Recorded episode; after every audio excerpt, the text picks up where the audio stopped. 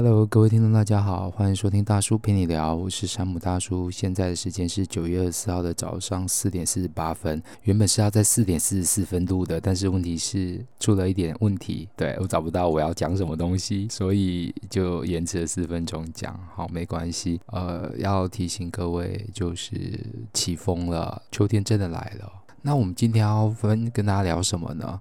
上一次如果朋友、听众朋友听我分享的话，我听了呃，就分享了个台湾法历一到六月的部分。那我们今天的话，还是持续的会把台湾法历七到十二月的部分跟大家讲一下。七到十二月过去的台湾到底发生了哪些事情？接下来的话就是严肃的事情谈完之后，还有人记得几年前很著名的负能量吗？我就是又借了这本书，然后这本书叫做《每天写点负能量》，那是建人跟丹燕的一个跨界合作。嗯，今天大概就分享这两本书，然后再跟大家分享一下，就是我嗯这个礼拜发生的一些事情。好，那我们节目就开始喽。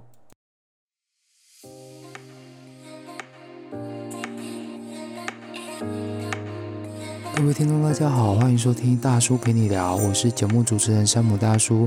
这一个节目主要在分享两岸的工作、教育、家庭、爱情、生活等等面向的相关议题，希望你会喜欢。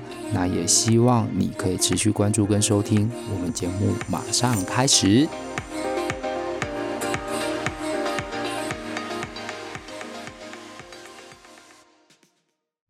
欢迎回来。那我们接下来就开始台湾法历七到十二月的部分。那首先是要跟大家说的是，二零一三年七月九号，当洪秋和洪仲秋在禁闭室倒下，敌人还没打过来，就先被国军弄死了。七名陆官，呃，陆军士官到下士洪仲丘的灵堂下跪道歉，当兵却招来不幸的这件事情，其实是大家都不愿意面对的。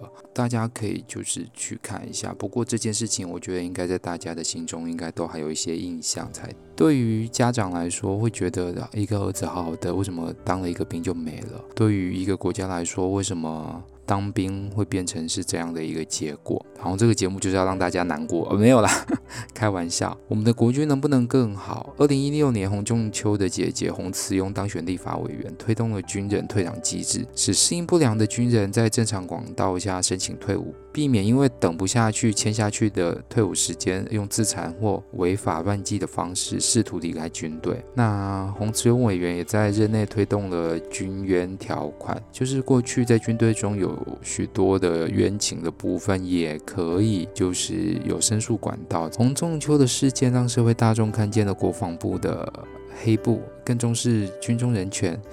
没有人会否认国防部在两岸特殊关系下的重要性，因此保障军人的人权必定是要努力的方向。二零一五年七月二十三日，义美小泡芙过期案四名被告一审宣判缓刑两年，食品界的良心放到了过期。二零一五年七月二十三日，伪造产品投料记录表的义美浓汤厂四人被法院以违反伪造文书罪之为由，处二到六个月徒刑。缓刑两年，Oh my god！一美小泡芙其实是我以前还蛮爱吃的，结果嗯，看到这个新闻就觉得，各位，一九八三年八月二十五号，校园史上最大的灾难，学生们惨遭礼堂压死。一九八三年新生训练二十六人被压死，因为新生训练人压死了，这个场地好像我记得是，嗯，也是个蛮厉害的地方。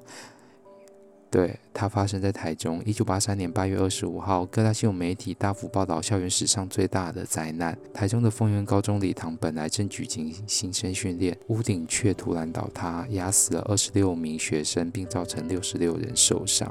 是谁压死了学生？其实讲到就是大楼设计的建造施工，还有就是因为还有就是工程负责人等等之类的，总共有五个五五个就是工程师方这样子。然后最后讲到的是。呃，大家各赔偿了多少啦？然后丰原高中如何啊？最后 A、B、C、D、E 等人，就是五个五个人这样子，就五个方面，最后被法院以贪污、背信、过失致死等罪名判刑。那其实再多的钱也换不回这二十几条人命，二十七条人命。所以其实做人还是要有良心啦。只能这么说。二零一四年九月六号，食安真的让人不安心。我吃的油是收水做的。二零一四年九月六号，新闻报道发现，工研和酱产品的油是猪吃的收水做的。该产品标示在欧美先进技术制造的油，但实际上是屏东彰 CC 的收水炼油厂制成。现在正在看文章的你，可能曾经都吃下肚肚肚肚肚。Oh my god！食安真的是让人很恐不，也不用说恐怖啦，就是食品安全其实是一件很重要的事情，因为是你要吃下去跟我要吃下去的内容。但是我相信在台湾应该食安的事情会比较少，一个是比较少被报道，一个是发生的比较少。你选择哪一个呢？当然有人想说，我两个都不想要选择啊！你这节目想什么话？这样黑心油的追究到底有什么困难？其实都是财团在把持，所以其实要追也蛮难的。食安法的修法亡羊补牢，立法院呃这件事情是因为立法院的黑心油事件加速了食安法，例如提高了就是违法添加或是掺伪或是假冒致死于人的罚金跟上限，自然人最。高格罚呃，中防两印罚人最高二十亿，那没入不法所得跟罚金作为区分，这样子有点就是罚金提高了，然后另外避免消费者提起诉讼时举证的困难，新法也转移了诉讼的举证责任，食品业者必须。自己证明食品损害不是自己造成，才能免除法律责任。毕竟在诉讼上举证责任往往是胜诉的关键，所以这样的修法就是希望移转责任，让诉讼公平可以落实。那这个的话，我记得在劳基法上也是，在劳基法上也是这样的一个情况。为了孩子赴汤蹈火，不幸丧命。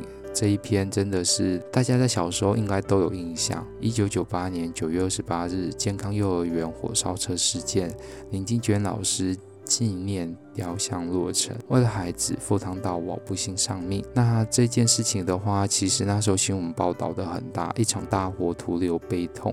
一九九二年，台北市私立健康幼儿园举办校外教学，以其中一辆游览车在行经桃园县时，车上的变压器因为太过老旧而短路，引发电线烧火。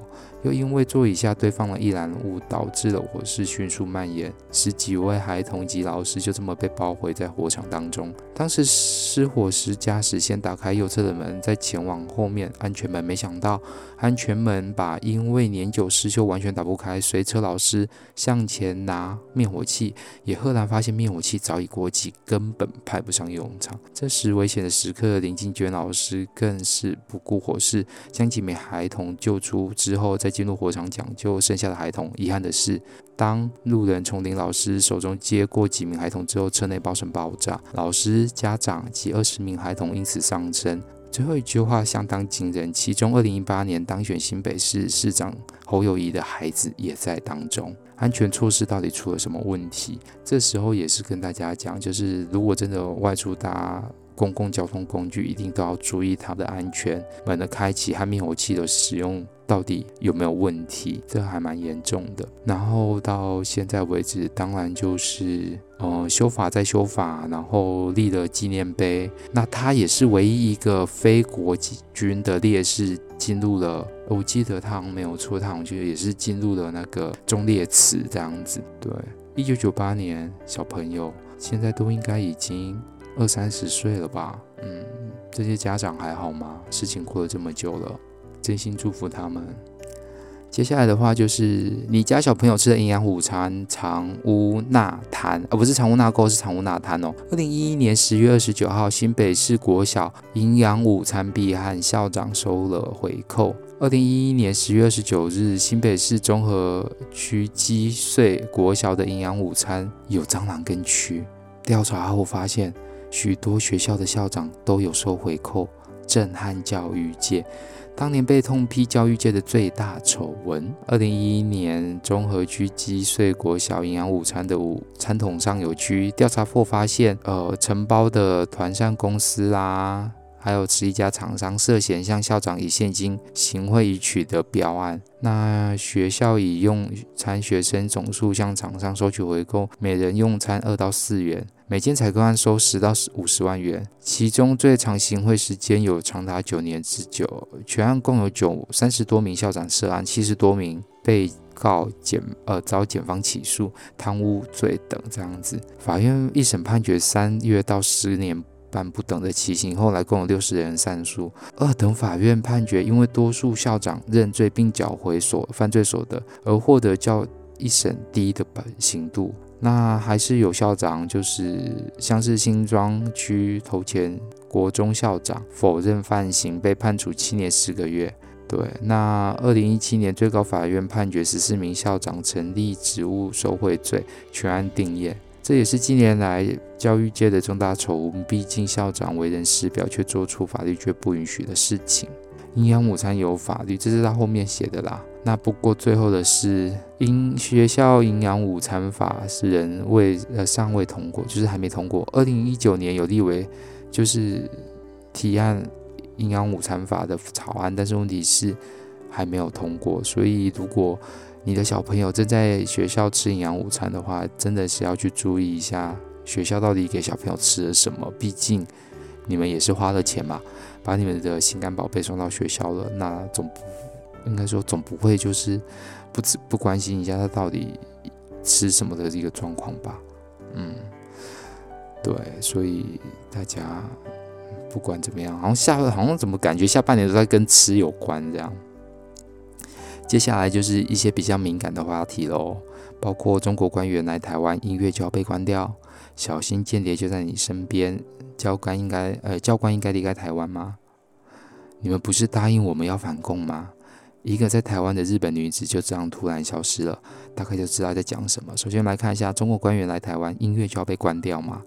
二零零八年十一月四号上扬唱片行事件，中国官员来台湾，音乐就要被关掉吗？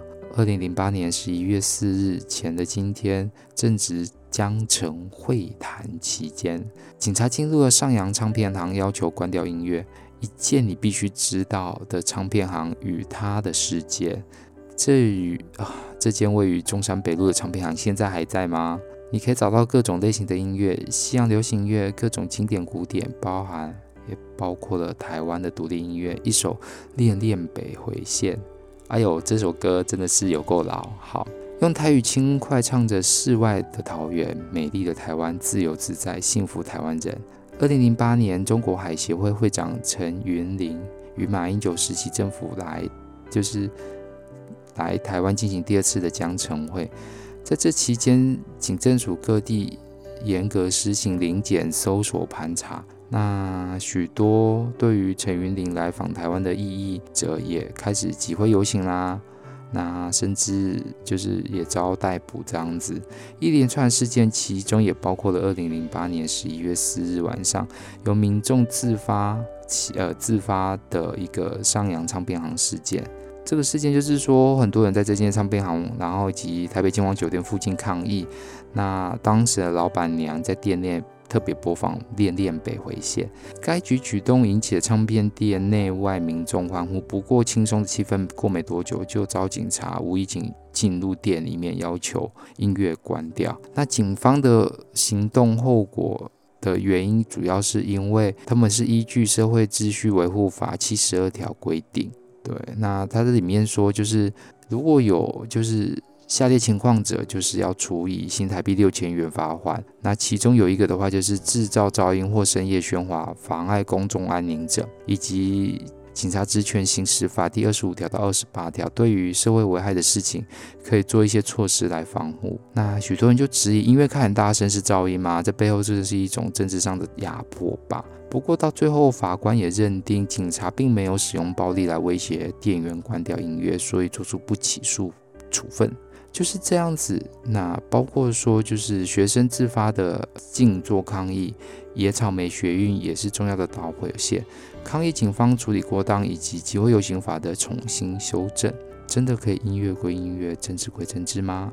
许多歌曲也就是这样，嗯，然后他最后也讲到说，二零一九年金曲歌王 Leo 王在发表感言时，他写到这一段：我想说什么？我能生在台湾是一件非常幸运与更幸福的事情。身为一个创作者。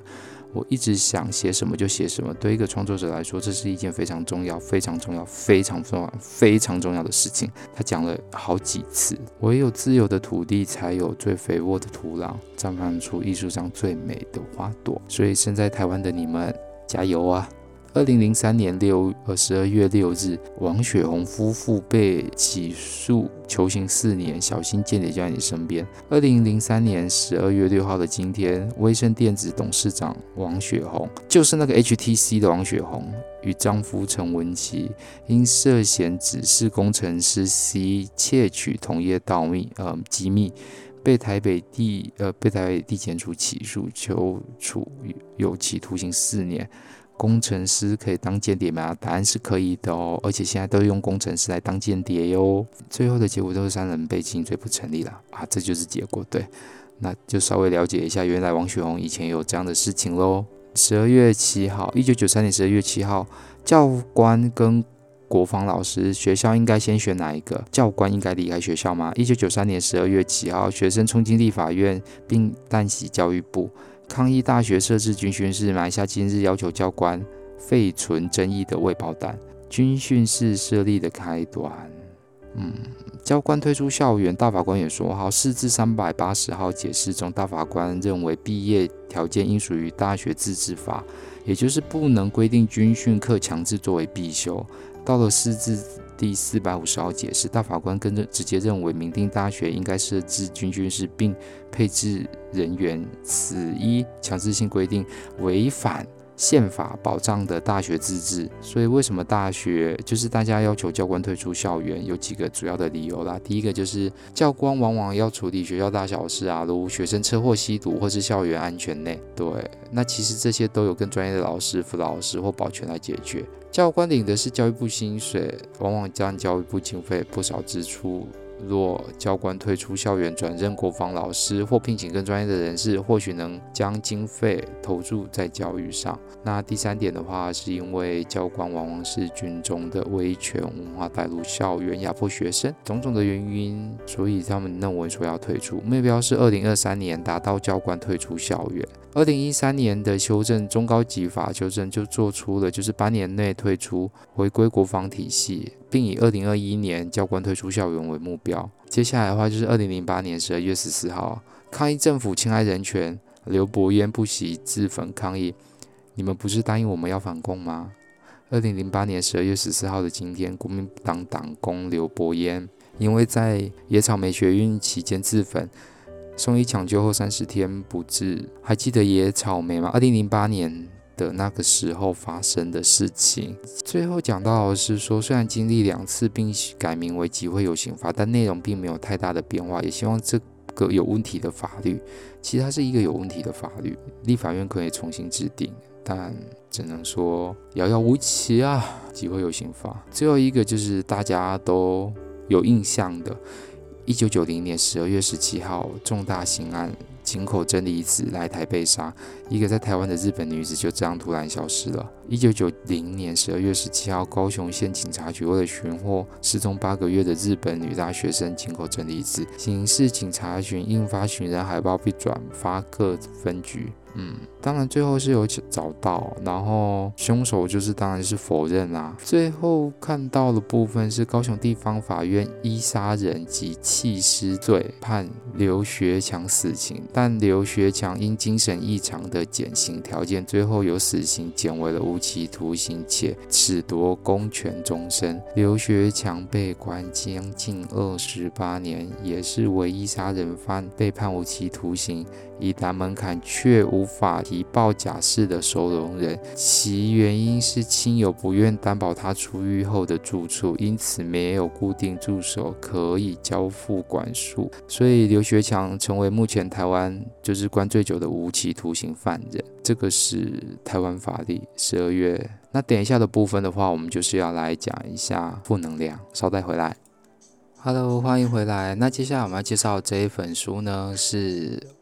在前几年还蛮有名的负能量就是贱人，以及就是单燕的和跨界合作，所以这本其实是在写应该是在教写字书啦，就一边写一边认清现实，心情会更轻松哦。丹燕的美字教学加上见人的劝世金句，所以这本书其实是一本写字书。当然，这就是写下见人每天负能量的一点心情。那如果说，不过他好像已经，我记得那时候好像前几年他就也说他就是不不会再写这些东西了，所以。